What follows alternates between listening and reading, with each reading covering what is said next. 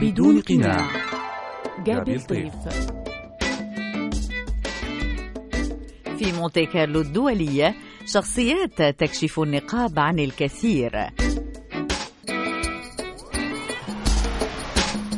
من هو ضيف اليوم؟ من هي الشخصية التي نستضيفها بدون قناع؟ ماهر كيالي مدير عام المؤسسة العربية للدراسات والنشر ضيف مونتي كارلو الدولية في برنامج بدون قناع. احتفلت المؤسسة العربية للدراسات والنشر بنصف قرن من العطاء في عالم النشر بين بيروت وعمان والعالم عام 2019 وهي التي تواكب أيضا جائزة ابن بطوطة لأدب الرحلة في دوراتها التي يمنحها المركز العربي للأدب الجغرافي ارتياد الأفاق ويرعاها الشاعر محمد أحمد السويدي إلى جانب عدد من المشروعات الورقية والإلكترونية تحت مظلة دارة السويدي الثقافية. نستضيفه اليوم لنتحدث عن النشر في هذه المرحلة التي يمر بها العالم وعن استمرارية وديمومة المؤسسة العربية للدراسات والنشر ونجاحاتها وتواجدها في المعارض العربية والعالمية. ماهر كيالي ضيفنا اليوم لنحتفي بالنشر وبهذا الناشر الكبير من مونتي كارلو الدولية. ماهر كيالي تحياتي لك من مونتي كارلو الدولية أهلا وسهلا فيك في هذا اللقاء الخاص لبرنامج بدون قناع. حياتي لك سيدتي جابي وأنا جدا ممنون لإليك على هالتقدمة اللي يعني كلها حسن ظن فينا إن شاء الله. أستاذ ماهر كيالي نحن بنعرف إنك مثقف كبير عاشق للكتب للكلمة وصديق المبدعين والمثقفين في العالم. وفي عندك هيك محبة للآخر. أنا اكتشفتها شخصيا مرات عديدة منذ لقاءاتنا الكثيرة عبر المعارض وعبر عواصم العالم العربي من خلال إذاعة مونتي كارلو الدولية. يعني هناك الناحية الإنسانية أيضا التي تحب الكلمة وتحب الكاتب والمثقف. حدثني عن علاقتك اولا بالكلمة بالثقافة ومن ثم بالمثقفين والكتاب. شكرا جابي. علاقتي طبعا زي ما تفضلتي علاقة قديمة.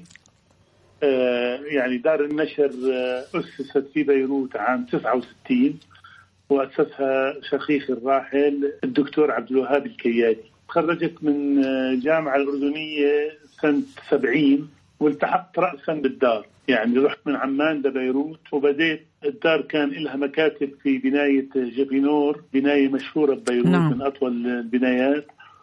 كانت طبعا بداية التأسيس. كمان المرحوم أخوي الدكتور عبد الوهاب كان متخرج من لندن وبدأ مشروع النشر. أنا قبل هاي المرحلة يعني وأنا بعمان كنت أشتغل بأترجم الصحف أنا وصديقة لمنظمه التحرير الفلسطينية كان عندها مكاتب في عمان وكانت ترفع تقارير للمسؤولين عن شو بيحكوا الصحافة العالمية عن القضية الفلسطينية وعن نشاطهم.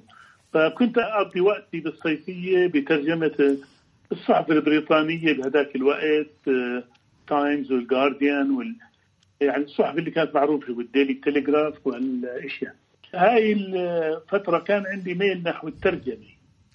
ففي بدايات العمل بالمؤسسة ما كنت أعمل بالإدارة. كان خيي كلفني إني أترجم بعض الكتب وفعلا بديت بكتاب شوية صعب بوقتها لأنه المؤلف كان اسمه آيزاك دويتشر اللي هو مؤلف يساري ماركسي عمل كتاب اسمه The Non-Jewish Jew اليهودي اللا يهودي.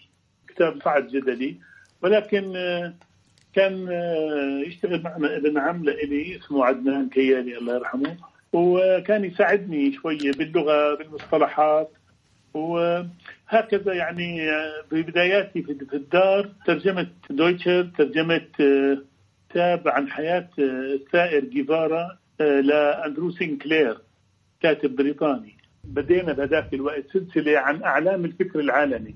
ماهر كيالي يعني بداياتك بالترجمة بالكتابة بالكتب وأيضا بدار النشر المعروفة جدا المؤسسة العربية للدراسات والنشر كان في أيضا إضاءة على المفكرين الكبار العرب والعالميين هل ساهمت بهذه التجربة أيضا؟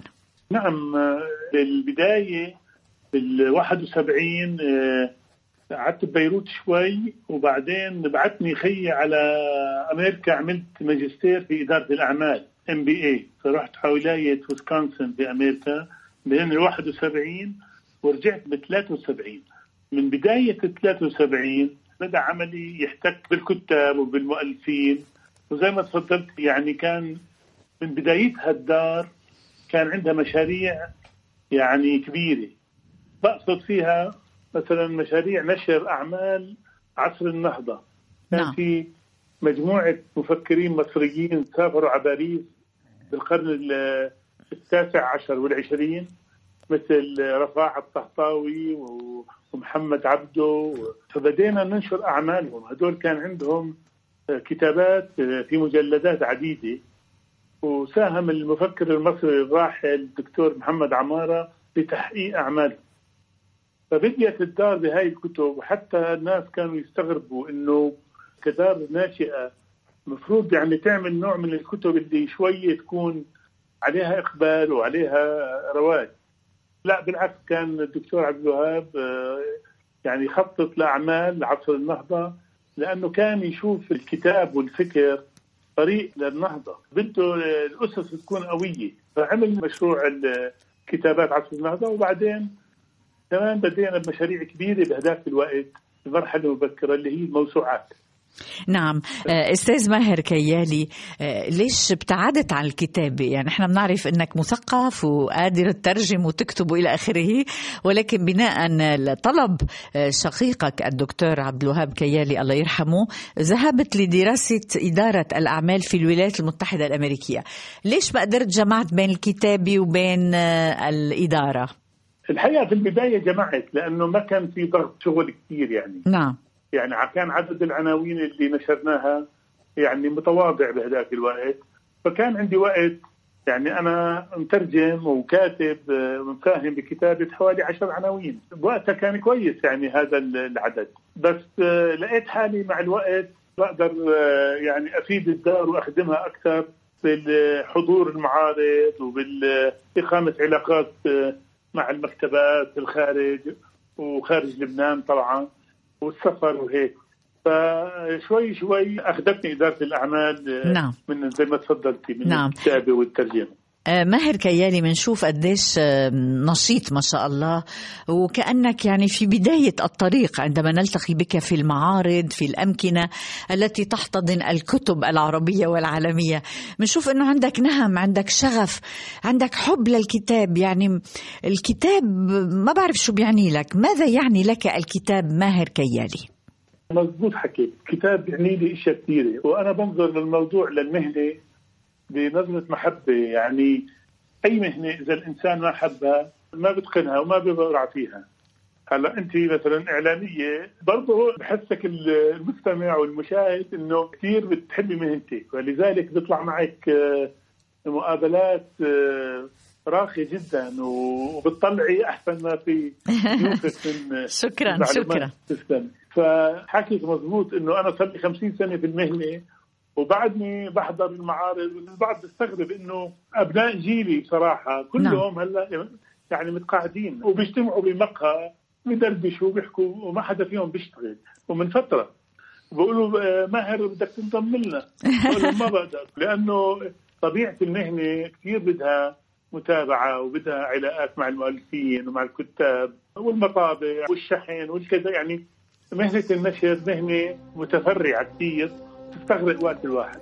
بس الحمد لله زي ما قلت لك بعدني يعني بقبل عليها بمحبة لغاية هاي الدقيقة يعني.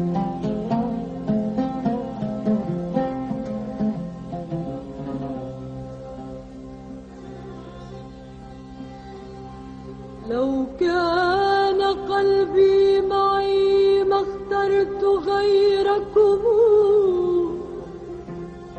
ولا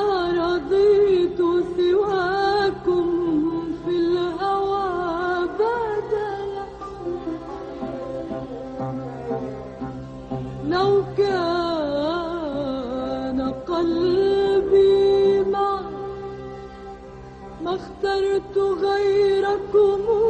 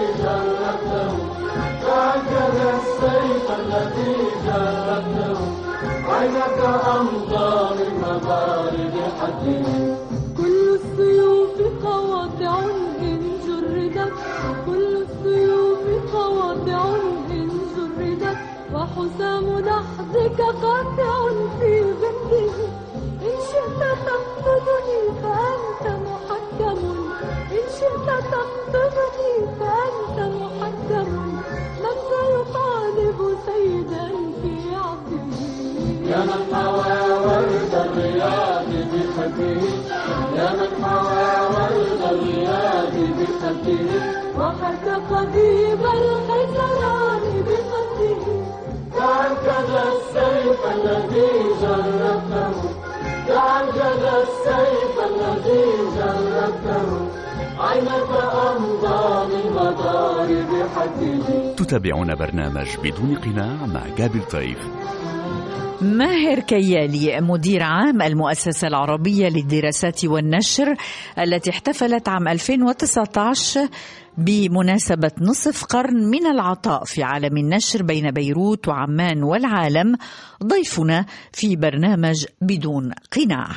ماهر كيالي بدنا نحكي عن بيروت. بدنا نحكي عن عمان بدنا نحكي عن العالم العربي والعالم ونبدأ ببيروت ذكرت أنك عشت في بيروت وعملت في بيروت في بداية دار المؤسسة العربية للدراسات والنشر وطبعا كان عندك علاقاتك ببيروت مع المثقفين مع الكثير من الفنانين اللبنانيين والكتاب وإلى آخره. بدنا نحكي عن بيروت قبل الحرب ماهر كيالي. كيف كانت تبدو؟ بيروت يعني الواحد لما بيحكي عنها بيحكي بنوستالجيا وبحزن شديد وأسى. شو كانت وشو الظروف عملت فيها؟ أنا عشت ببيروت في المرحلة الذهبية.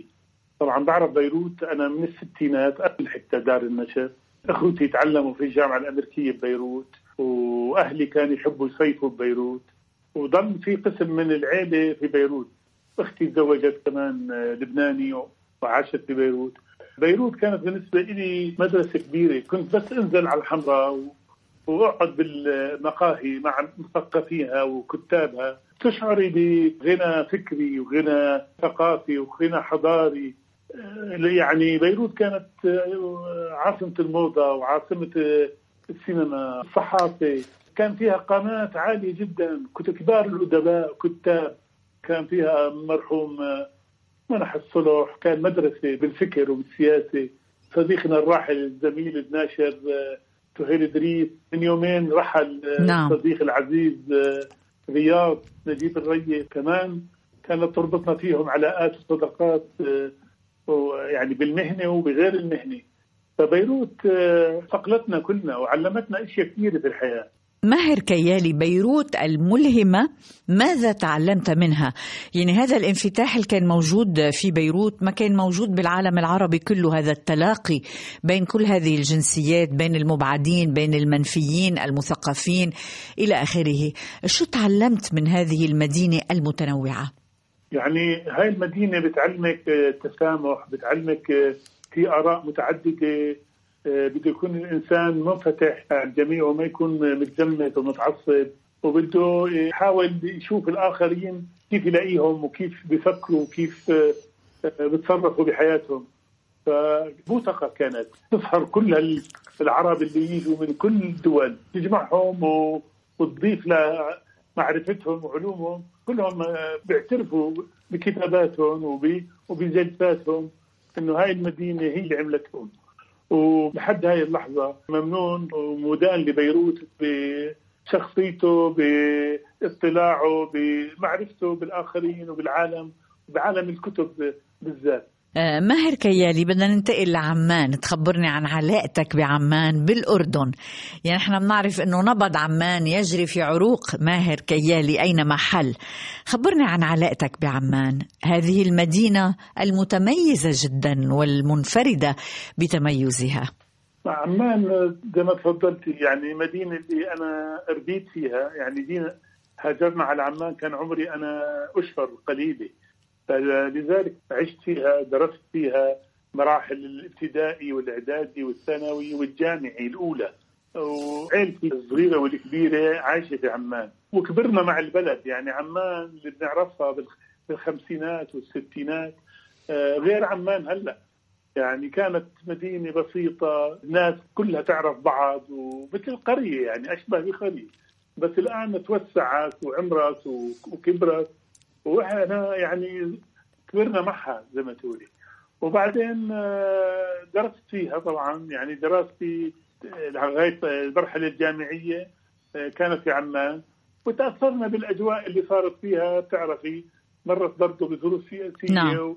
وبالستينات والسبعينات انتشرت فيها المقاومة الفلسطينية والمنظمات. فإحنا كطلاب يومتها كنا ضمن هالتيارات هاي. لكن عمان بكن لها برضه محبة خاصة لأنها كمان مدينة تظهر اللي اللي بعيش فيها ويسكن فيها. فهي بتعرفي فيها أصول متنوعة يعني فيها السوري والشركسي والأرمني وفترات آه، لجأوا لها من لبنان ومن الكويت يعني كل الأزمات اللي تصير في المنطقة تصب في عمان. فتثبت المدينة برضه طابع إلى حد ما كوزموبوليتان شوي. آه، عمان أيضا آه، ماهر كيالي فيها مقامات دينية رفيعة إسلامية ومسيحية وفيها حج وفيها زيارات لسواح يعني مدينة تاريخية عريقة جدا أيضا. طبعا هي بتتميز عمان بشغلة كثير مهمة إنه في تعايش كبير بين الأديان وما في تعصب إلى حد كبير يعني. فيها مثلا نهر الأردن حيث عمد المسيح طول عمرهم بيجوا الحجاج وبيكملوا على فلسطين.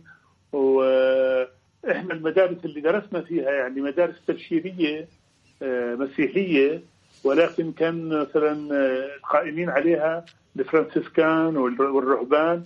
وما كنا نشعر بأي تمييز. بالعكس كنا نحس آه، ولا زلنا لحد الآن ما عندنا أي تفرقة. وأعز أصدقائنا هم من من أديان أخرى وحافظنا على العلاقة.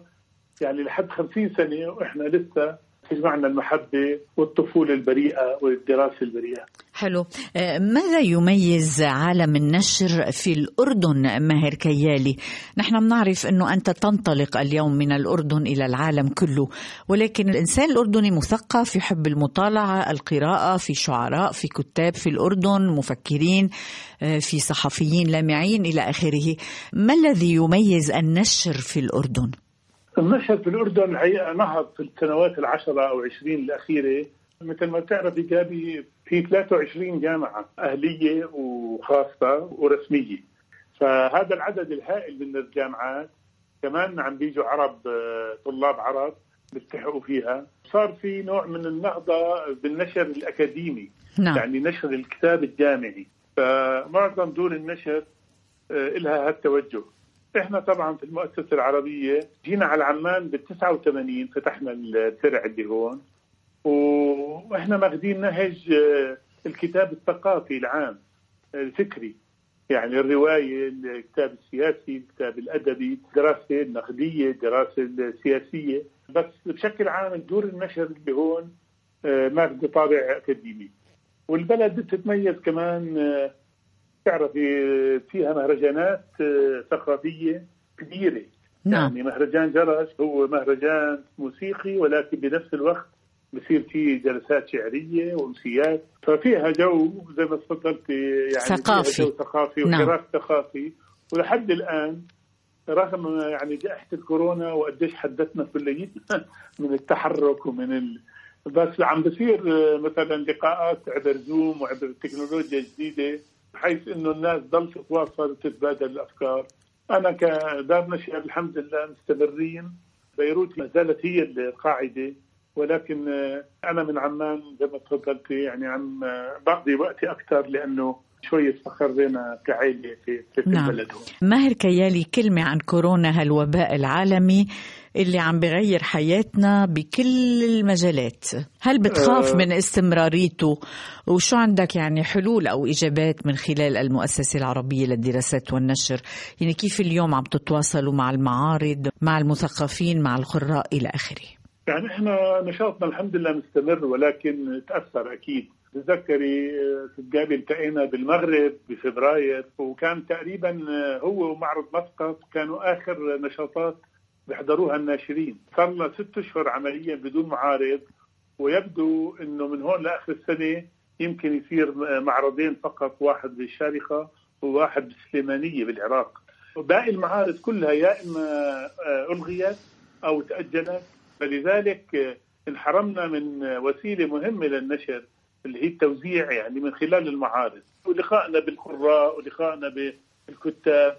ف اللي صاير هلا طبعا الكل محجور في بلده في عاصمته صار لنا ست أشهر تماما ما قدرنا نوصل لأي وجهة آه، مشان نقدر نخدم معرض ولا شيء ثقافي.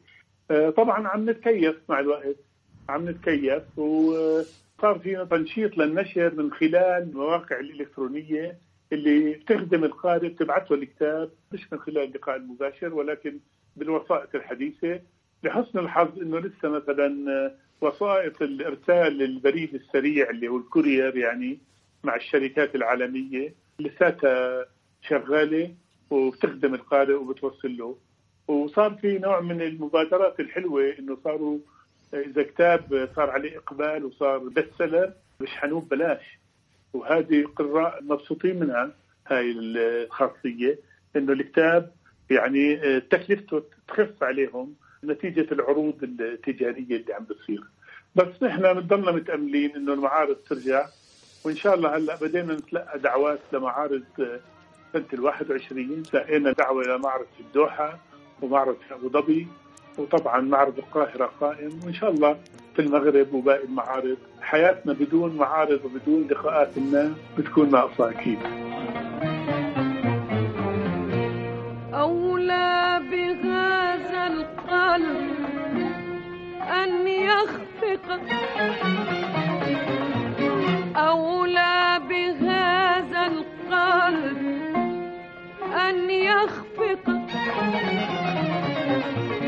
أولى بهذا القلب أن يخفق وفي ضرام الحب أن يحرق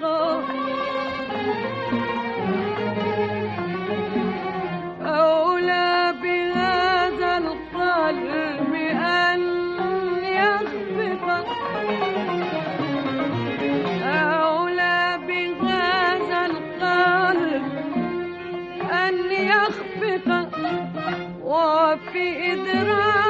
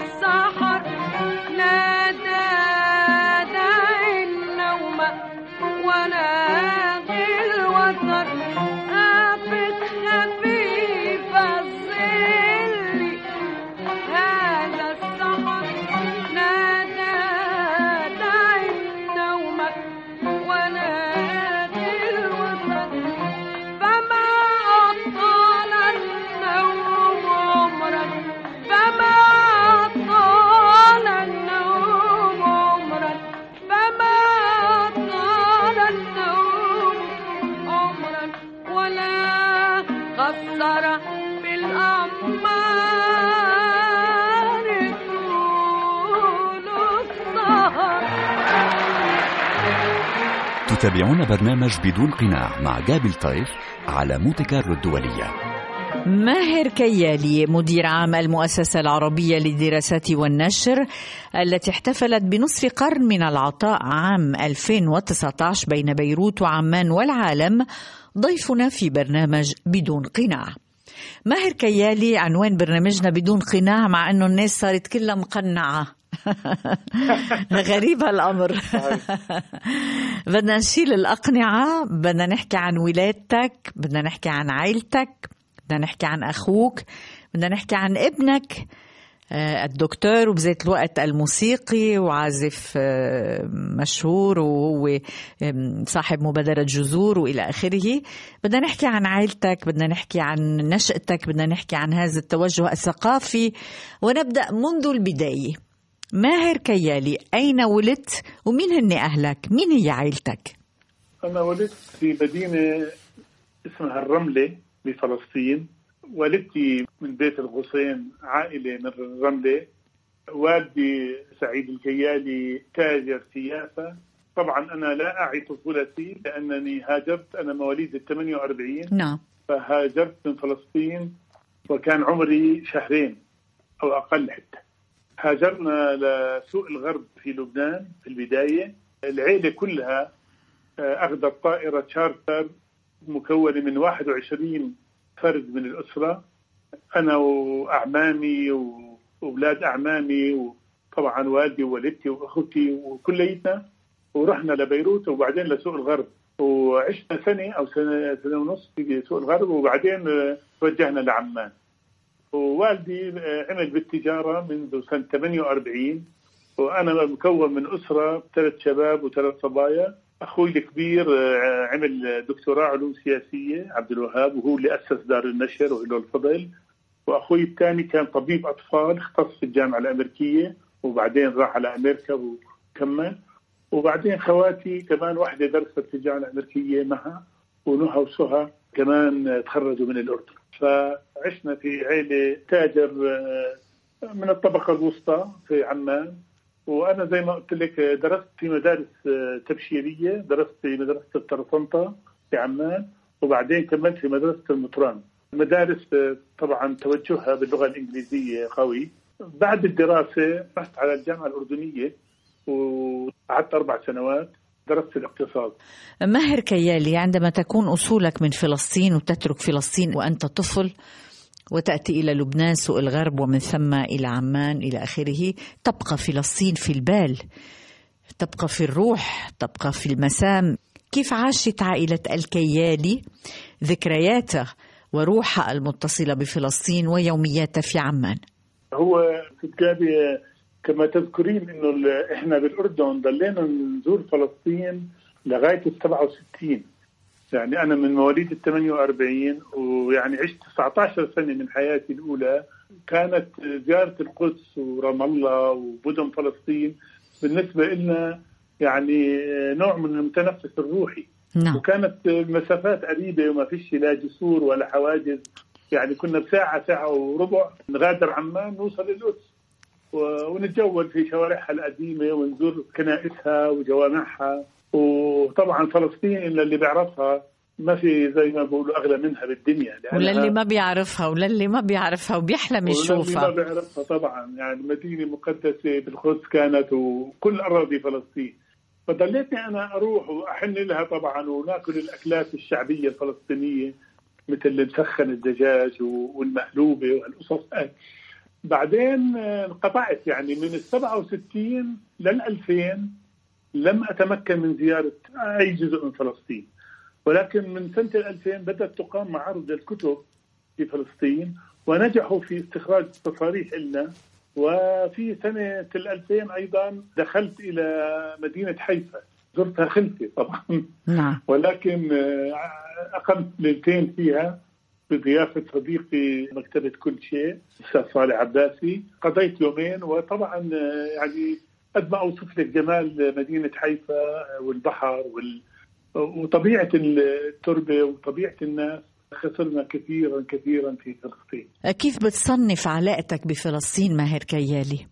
فلسطين في الروح يعني ولدنا والكلمة تعني لنا أشياء كثيرة يعني تعني لنا الأرض السليبة تعني لنا ضرورة العودة. وبعدين تعني لنا العمل الجاد مشان محاولة استرجاعها. طبعا فشلنا كل ال 70 سنة اللي نعم. اللي مرقت. ما قدرنا نعمل شيء. بس آه، هي في القلب وما زال أنا في سياستي في النشر وفي الكتب. أي شيء عن فلسطين آه، تظهر حضارة الشعب سواء كانت آه، بالأثواب أو حتى في الخرائط في الأطالس أو في الكتابات الأدبية. يعني بخدم عليها بالنشر. بمحبة ويعني نشر فيها ما ببالغ اذا قلت لك مئات الأسماء الفلسطينية آه، المعروفة. نعم. ماهر كيالي ببيتكم بعائلتكم عند عائلة كيالي في عمان حيث نشأتم. شو كانت الأولويات؟ شو كان الشعار الداخلي للعائلة؟ هل كانت فلسطين هي القلب؟ فلسطين كانت آه، القلب وما زالت. وعائلة الكيالي يعني شديدة الانتماء لجذورها. في يافا واللد. إحنا طبعا أصولنا القديمة من أصول سورية من جهة حلب من كفر تخرين نعم. ولكن يعني 300 سنة الأخيرة كانت في فلسطين فالعيلة لحد الآن طبعا عندها رابطة لآل الكيالي وبيجتمعوا بالرابطة. مثلا بحيوا المناسبات الأعياد وبحيوا المناسبات الوطنية القومية. ويوجد شجرة للعائلة بتبين أصولنا آه، ومين جذورنا ومين ضل بفلسطين ومين طلع من فلسطين. فهذه هوية الإنسان بتضلها آه، ملاصقيته يعني صحيح إحنا يعني الآن في الأردن وانتمائنا للأردن آه، صار هو انتماء كمان أساسي. آه، بس بضل الإنسان مطرح ما ولد ومطرح ما تكونت هويته بضل يحس بحنين وبشعور قوي عمرة الحب سنينها. قلبي تنسيني. عمرة الحب سنيها.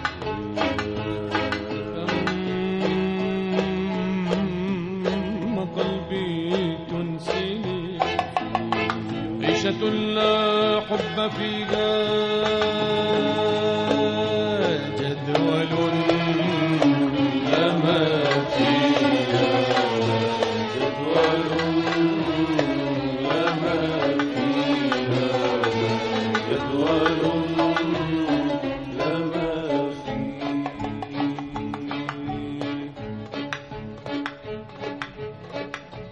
ربة الوجه الصبوح. ربة الوجه الصبوح. ربة الوجه الصبوح. ربة الوجه الصبوح.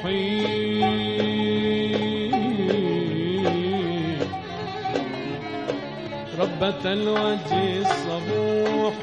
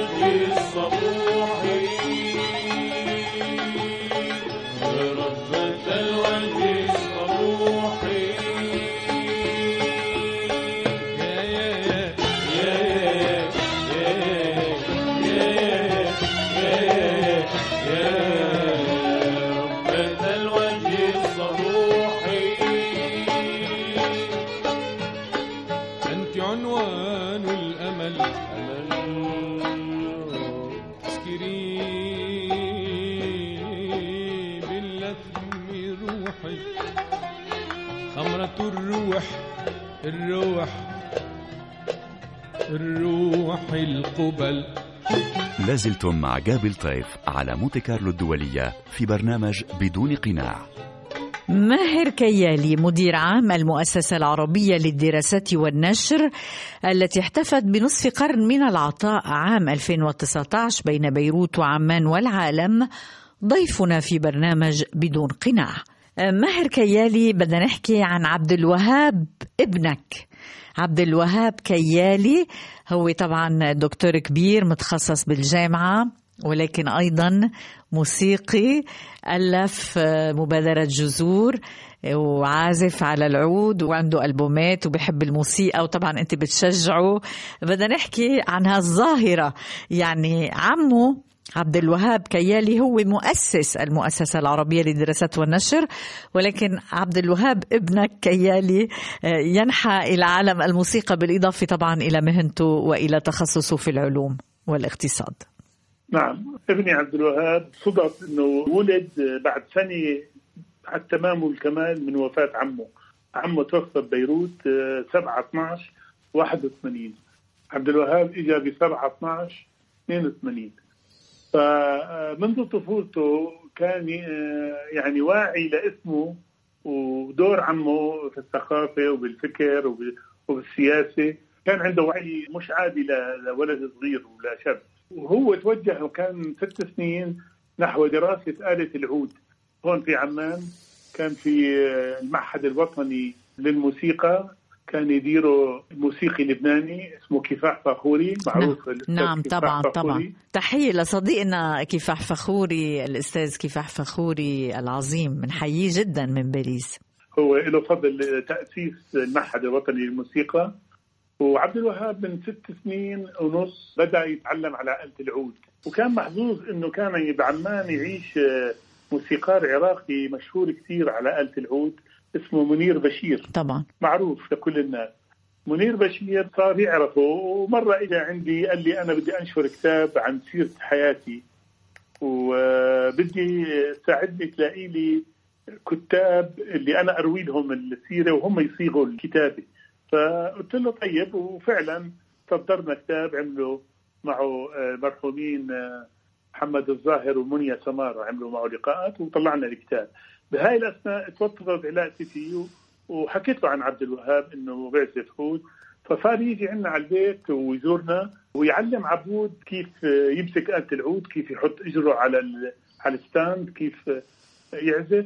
وكان محظوظ عبود كثير إنه يعني وجهه الأستاذ منير. وهو عمل فرقة بالأساس كان اسمها فرقة بذور مع مجموعة عازفين كان هدفهم إبراز أهمية الموسيقى الشرقية وإنها موسيقى عبارة عن خليط من الموسيقى العربية والتركية والأرمنية والإيرانية. يعني مجموعة حضارات الشرق. من صغره عبود صار يسافر و... ويعمل حفلات. في نفس الوقت كمل تعليمه في أمريكا عمل البكالوريوس والماجستير والدكتوراه.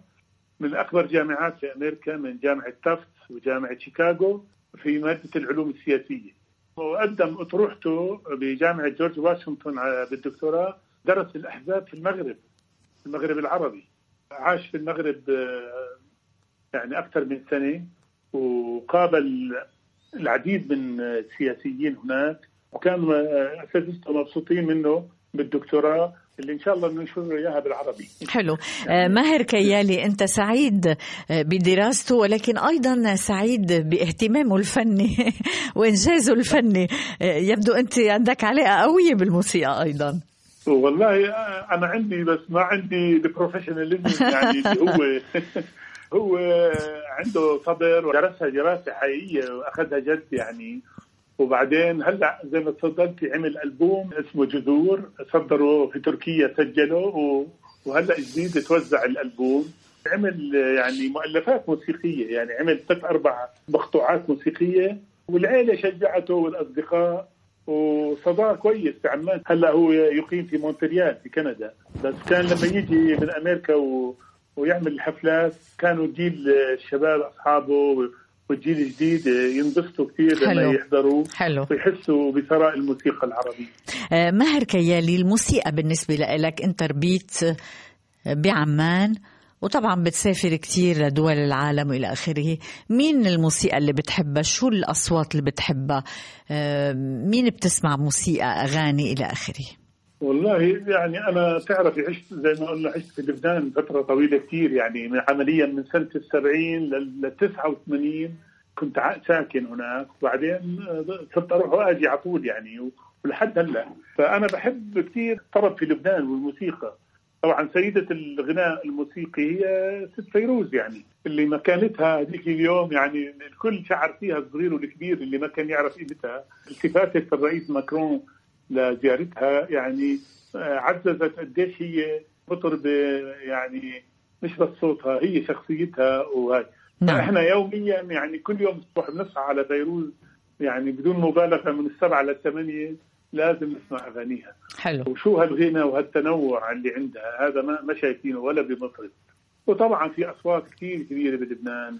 المرحوم مديع الصافي برضه عملاق وقمه طبعا بحب الموسيقى العربية في مصر كثير الأسماء والمطربين المشهورين وسوريا في كمان طبعا آه، حدود الحلبية وصباح فخري يعني الطرب العربي كله بنحبه بالعراق طبعا في أسماء وين ما كان. يعني بتشدني الموسيقى العربية مع إنه أنا درست الغرب يعني درست في أمريكا ودرست في بس بجد نفسي عند أسمع الموسيقى العربية والكلمات وال... نعم. والموشحات الأندلسية وهالأشياء هاي كلها بتعني لي شيء كثير. طبعا عبد الوهاب عزز محبتنا بالموسيقى وبصراحة يعني أعطانا بعد نظري.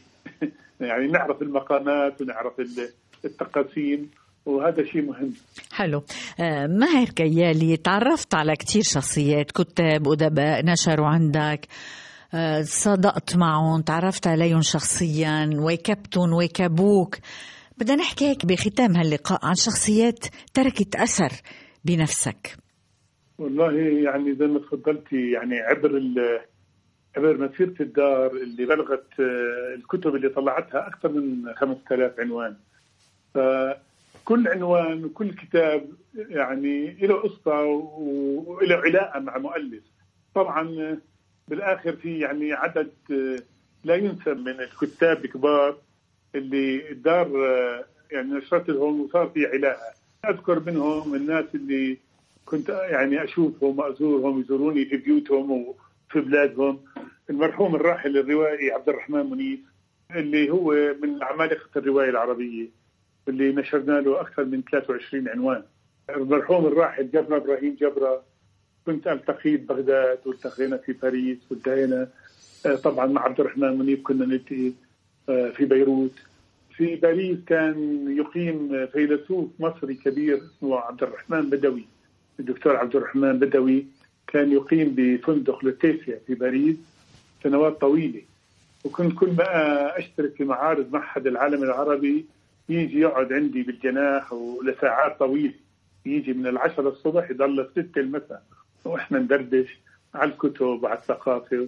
وهو كان إنسان موسوعي بيعرف سبع لغات.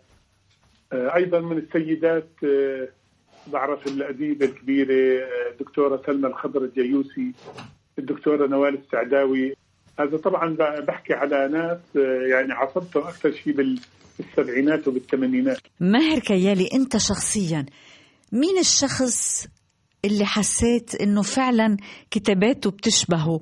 يلي صار في علاقة روحانية روحية بينك وبينه من الكتاب. في صداقات أكيد وفي نشر أكيد ولكن في بعض الأحيان تنشأ صداقات خارج المهنة. يعني من الأشخاص اللي صدقتهم آه، ولحد هلأ من 35 سنة آه، كاتب الليبي إبراهيم الكوني اللي هلأ يقيم في إسبانيا. إبراهيم يعني هو كشخص في عمق فلسفي و... وكنت بس أحكي معه حتى مكالمة عادية أحس إنه هيك بغير حياتي بكلامه ودائما يفرجيني أهمية النشر ورسالة النشر و... وإنه هذا عالم جميل وإنه يعني صمودكم فيه يعني هذه بطولة ويعني. كان يعني يشجعني كثير نعم، نعم. بالموضوع ماهر كيالي آه، بختام هذا اللقاء شو بتحب تقول تجربة حياة للي عم بيسمعونا اليوم؟ مستمعات ومستمعين بحبوا الكتب بحبوا يكتبوا بحبوا يصيروا ناشرين ربما. أو أنه يتعلموا منك بعض من تجربتك في هذه الحياة. حكمتك المفضلة رؤيتك ماذا تقول؟ يعني بقول أنا إنه مهنة النشر مع إنه ابني عبد الوهاب يعني توجه برية المهنة ومع إنه حبها بالأول والتحق فيها. فأنا بحب الأجيال الجديدة الحقيقة تتمسك بالمهنة وتحاول تنهض فيها وتدخل التكنولوجيا عليها لأنها مهنة متطورة مهنة يعني بدها كثير وبدها شغل كثير وما بتنهض الأمة العربية آه، وبتواجه آه، التحديات إلا من خلال الفكر والثقافة آه، والنشر.